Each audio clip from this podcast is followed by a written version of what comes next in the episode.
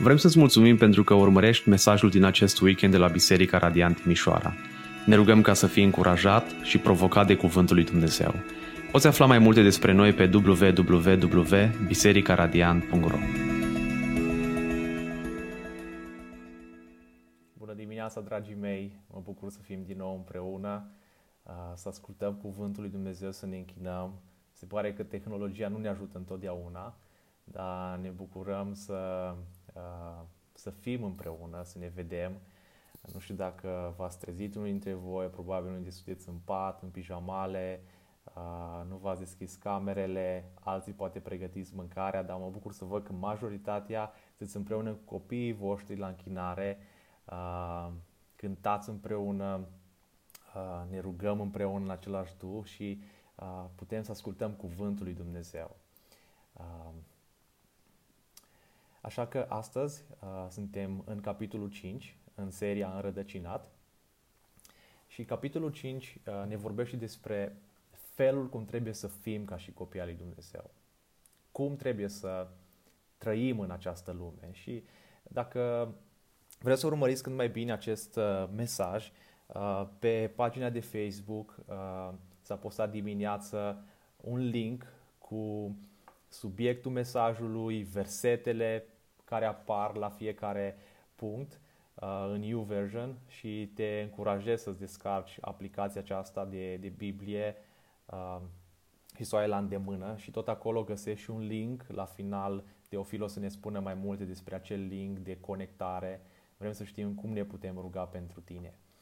Așa că te încurajez în următoarele momente să deschizi acest link și să vezi imaginea de ansamblu a acestei dimineți în Cuvântul lui Dumnezeu și dacă cumva ai microfonul pe uh, deschis, te încurajez să îl închizi în, uh, în perioada următoare ca să nu interfereze. Asigură-te că microfonul tău e, uh, e pe mut. Dar ne bucurăm că uh, suntem împreună în jurul Cuvântului Dumnezeu.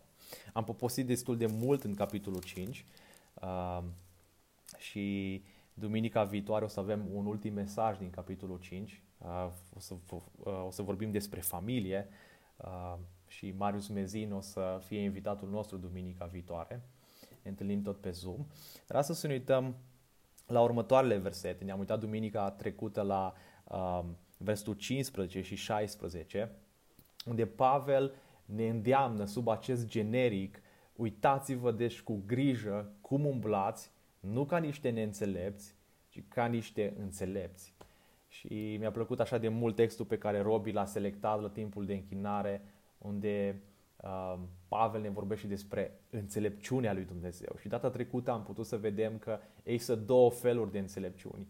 Înțelepciunea care vine de la Dumnezeu de sus și înțelepciunea de jos.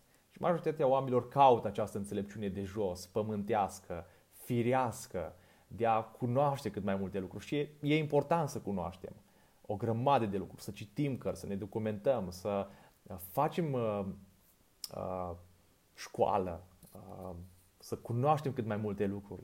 Dar Biblia ne vorbește și despre o înțelepciune care vine de sus, de la Dumnezeu, care e atât de importantă. Și dacă n-ai ascultat mesajul de duminica trecută, te invit să intri pe site-ul bisericii, bisericaradiant.ro și să asculți acest mesaj.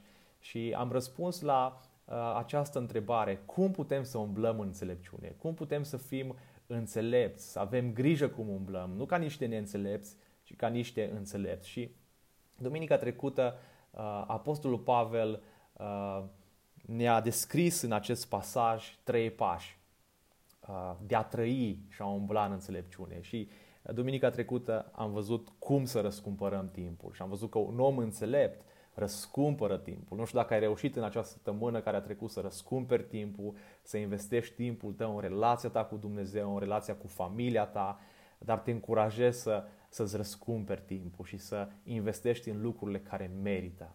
Și apoi Pavel ne vorbește despre uh, a căuta voia lui Dumnezeu. Omul înțelept caută voia lui Dumnezeu și caută să fie plin de Duhul lui Dumnezeu. Și uh, la aceste lucruri o să ne uităm în dimineața aceasta cum putem să căutăm voia lui Dumnezeu și cum putem să fim plini de Duhul lui Dumnezeu. Și haideți să citim textul care ne stă în față și ca să ne aducem aminte, aș vrea să citim uh, de la versetul 15. Efeseni, capitolul 5, versetul 15. Uitați-vă, deci, cu grijă cum umblați, nu ca niște neînțelepți, ci ca niște înțelepți. Răscumpărați vremea, pentru că zilele sunt rele. De aceea nu fiți nesăbuiți, ci înțelegeți care este voia Domnului. Și nu vă îmbătați de vin, care duce la destrăbălare, ci fiți plini de Duh, vorbind între voi cu psalmi, imnuri și cântări de ovnicești, cântând și aducând laudă Domnului în inima voastră și mulțumind întotdeauna pentru toate lui Dumnezeu Tatăl, în numele Domnului nostru Isus Hristos. Amin. Cum pot să umblu în înțelepciune? În al doilea rând vedem că Pavel ne îndeamnă uh, să căutăm voia lui Dumnezeu. Omul înțelept caută voia lui Dumnezeu. Și uitați-vă în versetul 17. De aceea nu fiți nepricepuți, ci înțelegeți care este voia Domnului. Atunci când vorbim de voia lui Dumnezeu, e important să pornim, uh, să înțelegem, să, să pornim în a, a înțelege că voia lui Dumnezeu se împarte în două direcții. Voia decretivă și voia uh, normativă. Și haideți să vedem ce înseamnă voia decretivă. Voia decretivă a lui Dumnezeu este acea voie a lui Dumnezeu prin care în mod suveran Dumnezeu aduce la împlinire tot ceea ce dorește. Uneori această voie este numită voia absolută. Alteori este numită simplu voia suverană a lui Dumnezeu. Iar alteori uh, în teologie este numită voia eficace a lui Dumnezeu. Așa se întâmplă când Dumnezeu decretează în mod suveran că ceva ar trebui să se împlinească și acel ceva trebuie în mod necesar să se împlinească. Și Biblia vorbește frecvent despre sfatul dinainte hotărât al lui Dumnezeu. În care atunci când Dumnezeu a decretat, a hotărât din veșnicie că Hristos va trebui să moară pe o cruce în Ierusalim. Într-un anumit timp în istorie, acest lucru trebuie cu necesitate să se întâmple. Și asta spune cuvântul lui Dumnezeu. Că El a hotărât. El a hotărât ca Isus Hristos să vină jos pe pământ și să moară pentru păcatele noastre. În Faptele Apostolilor, capitolul 2, versul 23, pe omul acela dat pe mâna voastră. De cine a fost dat pe mâna voastră? De planul hotărât și după preștiința lui Dumnezeu. Observați, a fost dat pe mâna voastră. Voi l-ați, voi l-ați răstignit. De ce l-ați răstignit? Pentru că eu l-am dat după planul hotărât de mine, spune Dumnezeu. Și l-ați omorât prin mâna celor fără de lege. A fost planul lui Dumnezeu. N-a fost planul omului. A fost planul lui Dumnezeu. Se îndeplinește datorită sfatului hotărât sau voia, voii lui Dumnezeu. Despre aceasta vorbim atunci când discutăm despre voia decretivă a lui Dumnezeu. Acea voie pe care Dumnezeu o aduce la îndeplinire prin puterea absolută a suveranității sale. Această voie este irezistibilă. Trebuie să se întâmple. Atunci când Dumnezeu poruncește ca lumea să ia ființă, observați, aceasta ia ființă. Nu poate să nu ia ființă. Lumina nu poate să nu apară atunci când El spune să fie lumină. Și când El spune să fie lumină, s-a făcut lumină. Aceasta este voia decretivă a lui Dumnezeu. Vorbim adesea și de voia normativă a lui Dumnezeu. Înțelegem că voii decretive a lui Dumnezeu nu ne, pune, nu, nu, ne, nu ne putem opune voii decretive. Însă voii normative a lui Dumnezeu nu numai că uh, ne putem opune, ci ea tot timpul este respinsă. Observați ce spune cuvântul lui Dumnezeu în Deuteronom 29 cu 29. Lucrurile ascunse ale Domnului, Dumnezeului nostru, lucrurile ascunse sunt ale Domnului, Dumnezeului nostru, iar lucrurile descoperite sunt ale noastre și ale urmașilor noștri pentru totdeauna, ca să împlinim toate cuvintele acestei legi. Observăm că există două voi. Voia lui Dumnezeu, care este ascunsă de ochii noștri la un moment dat, și s-ar putea să nu o cunoaștem niciodată, și voia descoperită. Voia normativă a lui Dumnezeu se referă la legea lui Dumnezeu, la poruncile lui. Și aceasta este voia lui Dumnezeu, spune cuvântul, ca tu să nu ai alți Dumnezei în afară de el. La un moment dat, uh, Calvin a făcut un comentariu în această privință spunând, unde Dumnezeu își închide gura sa sfântă, mă abțin de la pune întrebări. Este un lucru incredibil să dorești să știi ceea ce vrea Dumnezeu să faci. Uneori am vrea să apăsăm pe un buton și să aflăm ce vrea Dumnezeu să facem în viața aceasta sau care e voia lui Dumnezeu. Dar să nu uităm că El poate avea un plan ascuns pentru viața ta. Și are o grămadă de planuri. Nu cred că ne-am dorit să aflăm uh, ceasul și ora și ziua și luna și anul când vom muri. Am fi terifiați dacă am aflat lucrul acesta. Am fi într-o continuă depresie. Însă în același timp, El te poate uh, călăuzi, să-ți direcționeze pașii ca să afli voia Lui specifică pentru viața ta. Cum poți ști care este voia lui Dumnezeu în circunstanțele specifice ale vieții tale? Cum poți să știu dacă trebuie să îmi aleg o carieră academică sau una de afaceri? Cu cine trebuie să mă căsătoresc? Uh, la ce biserică trebuie să merg? Cum trebuie să îmi petrec timpul? În ce fel trebuie să-mi cheltuiesc banii? Există sute de astfel de întrebări. Unele au de-a face cu scopurile ascunse ale lui Dumnezeu, dar majoritatea nu au de-a face cu scopurile ascunse ale lui Dumnezeu. Și există cel puțin două principii atunci când, uh, când vrem să aflăm voia lui Dumnezeu sau vrem să facem voia lui Dumnezeu. Condiția prealabilă, uh, prima este că trebuie să fim gata să împlinim voia lui Dumnezeu, chiar înainte de a o cunoaște. Și voia lui Dumnezeu constă în a fi gata să o acceptăm și să o împlinim. Pentru cei mai mulți dintre noi, problema e că, în ciuda ceea ce mărturisim, că vrem să aflăm voia lui Dumnezeu, că vrem să facem voia lui Dumnezeu, uh, de cele mai multe ori nu vrem să facem voia lui. Pentru că atunci când oamenii descoperă voia lui Dumnezeu cu privire la viața lor din Scriptură, nu vor să o accepte și nu vor să o împlinească.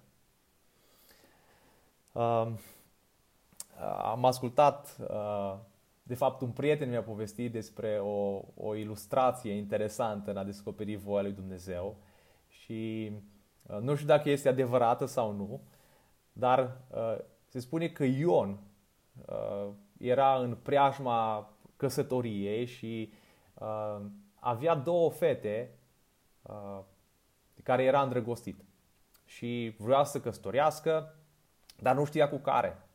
Și în timp ce călărea calul, și avea hățurile în mână, a făcut o rugăciune. Doamne, te rog, dacă e voia ta să mă căsătoresc cu Ana, fă cumva ca acest cal să o ia în stânga. Dacă e voia ta să mă căsătoresc cu Mărioara, te rog să faci ca acest cal să o ia în dreapta. Uh, bineînțeles, hățurile erau în mâna lui și în timp ce se ruga, mâna dreaptă i-a tremurat. Și calul a mers în dreapta. Și uneori așa facem și noi am vrea să știm voia lui Dumnezeu, dar tot voia noastră am vrea să o facem. Și ăsta e primul lucru. Dacă vrem să știm voia lui Dumnezeu, trebuie să fim gata să împlinim voia lui.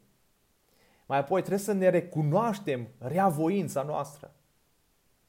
În Romani 12 cu 2 spune, nu vă conformați acestui viac, ci lăsați-vă transformați prin renoirea minții voastre de ce? Ca să puteți discerne care este voia lui Dumnezeu. Observați, doar dacă ne lăsăm transformați prin renoirea minții noastre de Dumnezeu, de cuvântul Lui, putem să discernem care este voia lui Dumnezeu, cea bună, întotdeauna voia lui Dumnezeu e bună, e plăcută și desăvârșită, curată, sfântă. Și mai apoi, aș vrea să înțelegem că voia lui Dumnezeu este revelată în Sfânta Scriptură. Asta nu înseamnă să folosim Scriptura într-o manieră uh, magică, în a vedea dacă este bine să mă căsătoresc cu uh, Maria sau Vasilica. Uh, s-ar putea să uh, nu ne spună lucrul acesta, cuvântul lui Dumnezeu. Dar ne spune să nu trăim cu niciunul înainte de căsătorie. Asta ne spune. Să fim sfinți, că cel este sfânt. Căci voia lui Dumnezeu spune în 1 Tesaloniceni 4 cu 3, este aceasta, sfințirea voastră, să vă feriți de curvie. S-ar putea ca Dumnezeu să nu spună la ce firmă să te angajezi în următoarele luni. Dar știm că atunci când ne angajăm, când uh, începem să muncim, Biblia ne spune cum trebuie să facem lucrul acesta. Și în Coloseni 3 cu 23 ne spune orice faceți, orice faceți la locul de muncă, acasă, cu copiii voștri, orice faceți să să, să lucrați din suflet, ca pentru Domnul, nu ca pentru oameni. Uneori vrem să lucrăm ca pentru uh, șefii noștri sau pentru angajații noștri să îi îmbunăm, să le arătăm cât de buni suntem. Nu, noi tot ceea ce facem, facem ca pentru Domnul. Dumnezeu este suveran, Dumnezeu este deasupra noastră. Dumnezeu veghează, Dumnezeu vede corectitudinea noastră, vede viața noastră. Și ar trebui să facem ca pentru El. Iar atunci când căutăm, când căutăm uh, voia lui Dumnezeu, El are un plan pentru, pentru viața noastră. Și noi știm asta. Dacă Dumnezeu are un plan pentru viața ta, El vrea ca tu să-L cunoști acel plan. Și asta este evident. Și dacă te-a așezat în lumea aceasta, te-a așezat cu un scop. Și uh, scopul lui este să, să, să-L cunoști pe El și puterea învierii Lui. Și atunci fii sigur uh, când îl vei descoperi pe El, când vei descoperi cuvântul lui Dumnezeu, cât de bogat este pentru viața ta și cum te, cuvântul te călăuzește, uh, vei, vei fi binecuvântat de Dumnezeu, vei înțelege planul Lui, vei înțelege voia Lui cu privire la tine. Și uh, bineînțeles că uh, voia aceasta Lui nu este împachetat undeva într-un mod obscur, într-o uh, interpretare întortocheată a Scripturii. Dacă Dumnezeu are o anumită voie, El ar pune-o în cel mai evident loc. Iar cel mai evident loc uh, este cuvântul Său. E aici, în Biblie. Poți afla voia lui Dumnezeu pentru viața ta din Scriptură. Și te încurajez să citești Scriptura în fiecare dimineață. Trezește-te mai repede, citește cuvântul, pune 15 minute uh, în fiecare dimineață în, în a citi cuvântul lui Dumnezeu, a te ruga, a Dumnezeu să descopere voia Lui cu privire la viața ta, la umblarea ta pe acest pământ. Asta face omul înțelept, am văzut și duminica trecută. Răscumpără vremea, caută voia lui Dumnezeu în Scriptură și umblă cu înțelepciune, căutând să facă ceea ce vrea Dumnezeu pentru viața lui. De aceea te încurajez, citește Scriptura zilnic, fă timp pentru Dumnezeu. Întreabă-L pe Dumnezeu să-ți deschidă uh, ochii, să înțelegi Scriptura, să înțelegi care este voia Lui pentru viața ta. Mai apoi, cum poți să umplu înțelepciune? Caută să fii plin de Duhul lui Dumnezeu. Asta ne spune Apostolul Pavel în versetul 18. Uitați-vă în versetul 18. Nu vă îmbătați de vin, aceasta este de străbălare. Din potrivă, fiți plini de Duh. Beția era una dintre obiceiurile păgâne din acele vremuri, cum e și astăzi. Bacus sau Dionisus era zeul vinului. Uh, sărbătorile închinate lui au cuprins întreaga lume antică, degenerând în beții și orgii de o imoralitate inimaginabilă. Și am văzut lucrul acesta chiar când uh, am studiat capitolul 5, ce se întâmpla acolo în Efes. Și uitându-ne în Scriptură, vedem că uh, la fel stau lucrurile și în țara noastră. Asta face uh, diavolul cu lumea aceasta, îl robește. Vinul în exces controlează mintea, schimbă personalitatea și comportamentul omului. Pentru că pune stăpânire pe el și pune stăpânire pe noi. Biblia spune că toate lucrurile sunt îngăduite. Totuși, nimic nu trebuie să pună stăpânire pe noi. Biblia, uh, dacă studiem în, de aproape cuvântul lui Dumnezeu, ce, ce spune el despre alcool, vedem că Biblia nu respinge consumul de vin, dar respinge categoric beția. Și în timp ce Biblia uh, nu respinge consumul de vin, uh, vedem clar din Scriptură că ne este interzis să ne îmbătăm. Și putem să citim în Scriptură că uh, vinul este un dar al lui Dumnezeu. Observați ce spune Psalmul 104 cu 15. Tu faci să crească iarba pentru vite și verdețuri pe care omul să le cultive. Faci să iasă hrană din pământ, vin care înveselește inima omului, ulei care dă strălucire feței și pâine care întărește inima omului. Mai apoi Pavel îi spune lui Timotei în 1 Timotei, în 1 Timotei 5 cu 23 că vinul poate să contribuie la starea de sănătate. Să nu bei doar apă, ci folosește și puțin vin, îi spune Pavel lui Timotei, din cauza stomacului tău și ale deselor tale îmbolnăviri. Isus a băut vin. Poate vă șochează lucrul acesta. Asta vedem că au spus oamenii despre el. În Luca 7 cu 38. A venit fiul omului mâncând și bând. Iar voi ziceți, iată un om încăcios și băutor de vin, un prieten al vameșilor și al păcătoșilor. Observăm că Biblia vorbește despre abuzul de vin, deoarece duce numai la ceartă și suferință. Vedem în Cuvântul lui Dumnezeu, în uh, proverbe, în psalmi, ale cui sunt vai, vaiurile, ale cui sunt oftările, ale cui sunt certurile, ale cui sunt plângerile, ale cui sunt rănile fără motiv, ai cui sunt ochii roșii, ale celor ce întârzie la vin și care se duc să caute vasul cu vin amestecat. Nu te uita la vin când este roșu, când spumegă în pahar și când alunecă ușor, căci la urmă mușcă la fel ca un șarpe și o trăvește ca o viperă. Ochii tăi vor vedea lucruri străine și inima ta va vorbi lucruri pervi, pervertite, pervertite. Vei fi ca un om culcat în mijlocul mării sau ca unul culcat pe vârful unui catârg. M-au lovit, dar nu m-au rănit. M-au bătut, dar nu simt nimic. Când mă voi trezi, spune cartea Proverbe, pot găsi altceva de băut? Observăm că faptele firii uh, în Galateni 5 cu 19, faptele firii sunt evidente și sunt acestea. Pavel descrie curvia, necurăția, depravarea, idolatria, vrăjitoria, dușmăniile, cearta, invidia, furiile, ambițiile egoiste, neînțelegerile, partidele, geloziile și observați, bețiile. Vă avertizez, așa cum am mai făcut-o, spune Pavel, și înainte ca că toți cei ce săvârșesc astfel de lucruri nu vor moșteni împărăția lui Dumnezeu. Și tot cuvântul lui Dumnezeu ne spune cum trebuie să fie episcopii sau prezbiterii sau pastorii.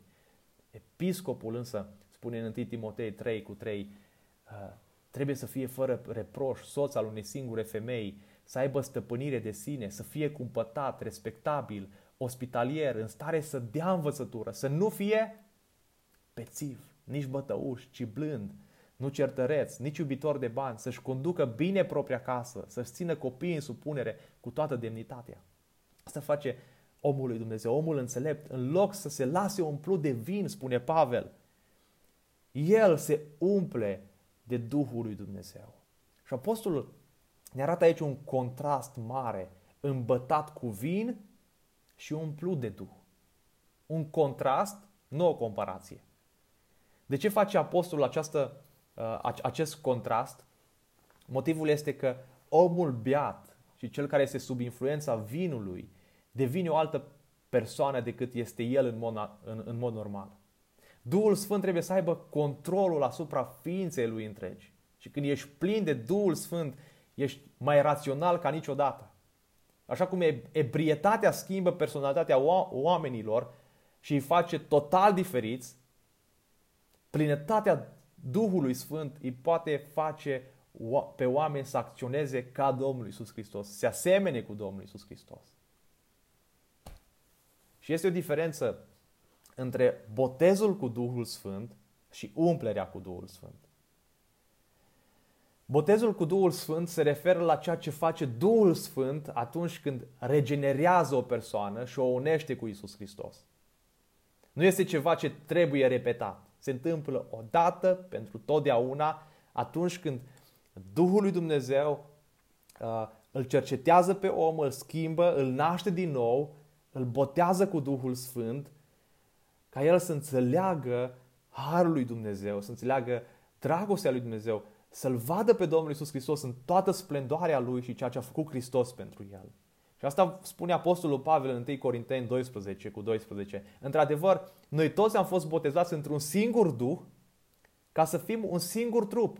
Fie iudei, fie greci, fie sclavi, fie oameni liberi și la toți ni s-a dat să bem dintr-un singur duh. Asta face Hristos. Ne pune împreună, ne botează cu Duhul Sfânt și ne pune în trupul lui Hristos, în biserica lui. Suntem răscumpărați. Suntem uniți cu Hristos. A fi plin de Duhul este ceva diferit.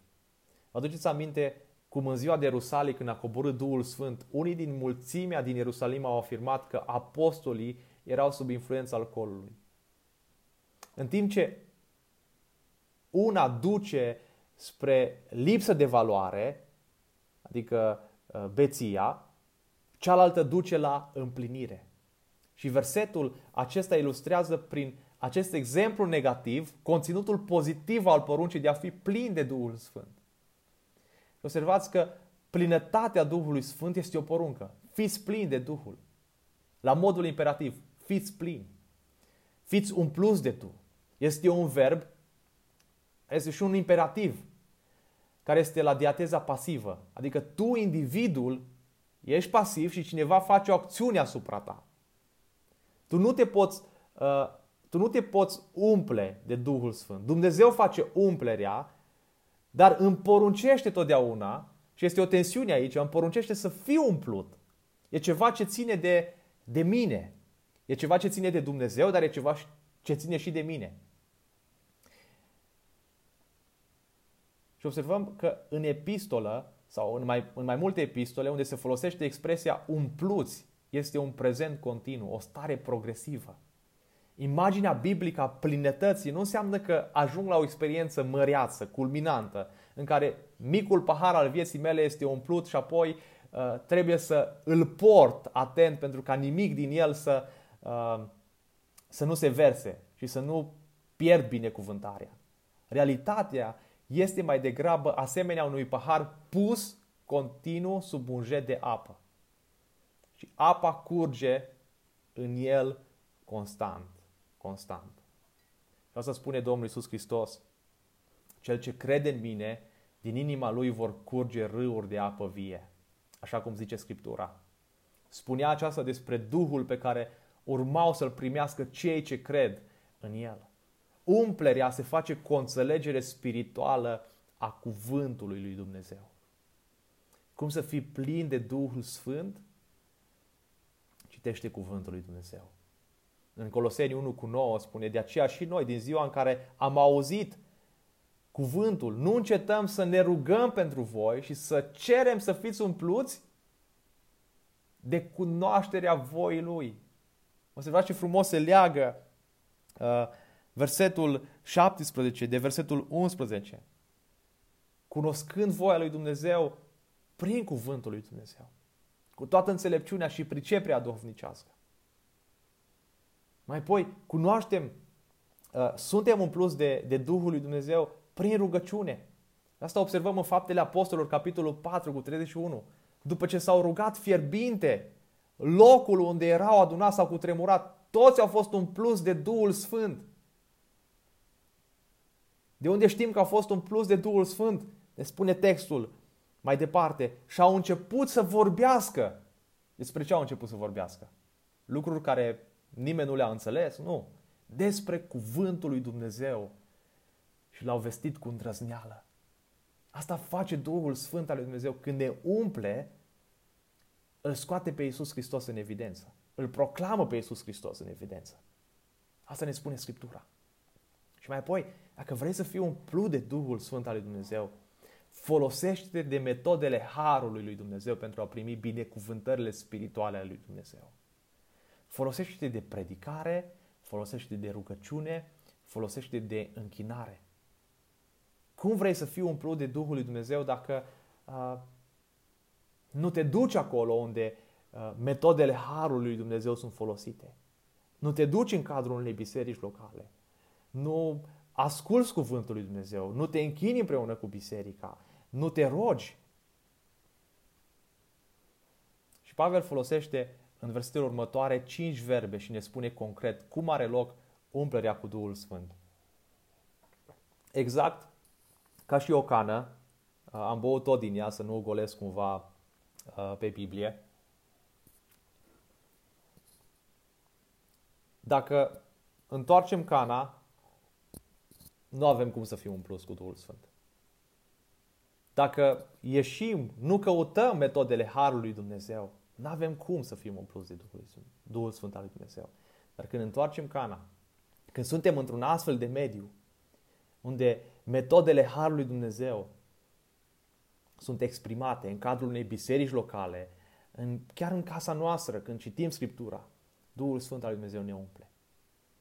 Și Asta spune Apostolul Pavel și folosește aici cinci verbe.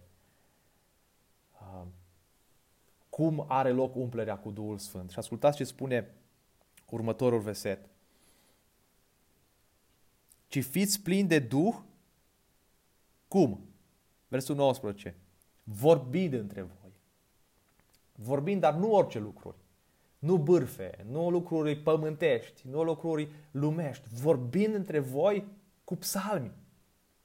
Având părtășie frățească. Sfătuindu-ne unii pe alții. De aceea, nu neglija părtășia cu biserica. Chiar dacă perioada asta a fost extrem de grea pentru noi ca și biserică, să nu ne întâlnim fizic, să fim la depărtare, nu neglija timpul cu biserica. Intră în fiecare duminică pe Zoom. Când ne întâlnim cu biserica locală sau dacă nu ești parte din biserica Radiant, te încurajez să, să îți găsești o biserică locală în care să mergi acolo unde metodele Harului uh, sunt exprimate, acolo unde ai părtășie cu frații, unde ai părtășie cu Biserica lui Hristos, unde vă puteți sfătui unii pe alții, cu psalmi, cu cântări de laudă. Observați ce spune versetul, vorbind între voi cu psalmi, imnuri. Sunt acele cântări care vorbesc despre cine este Dumnezeu. Așa cum am făcut în dimineața aceasta, care am cântat și am spus, Tu ești Dumnezeu, Tu ești Sfânt, Tu ești drept, Tu ești minunat, Tu ești plin de dragoste. Ne afirmă încă o dată uh, ce fel de Dumnezeu avem sau cine este Dumnezeul nostru căruia ne închinăm. În imn este, este adorat Dumnezeu. Și chiar asta uh, vorbea și textul de la rugăciune din Romani. Din El, prin El și pentru El sunt toate lucrurile. Mai apoi, spune, fiți plini de Duh, vorbind între voi cu psalmi, imnuri și cântări duhovnicești. Cântările duhovnicești sunt acele cântări îmbibate de Scriptură, îmbibate de Cuvântul lui Dumnezeu. Aceea ne dorim ca în Biserica Radiant să cântăm astfel de cântări care sunt duhovnicești, care l-au în centru pe Iisus Hristos înălțat, care îl descriu pe Dumnezeu și descriu adevărul biblic al cuvântului Dumnezeu. Cântând imnuri, cântări dovnicești, cântând și aducând laudă Domnului în inima voastră. Cuvântul tradus aici este psalo, aducând laudă, înrudit cu cuvântul uh, psalmi.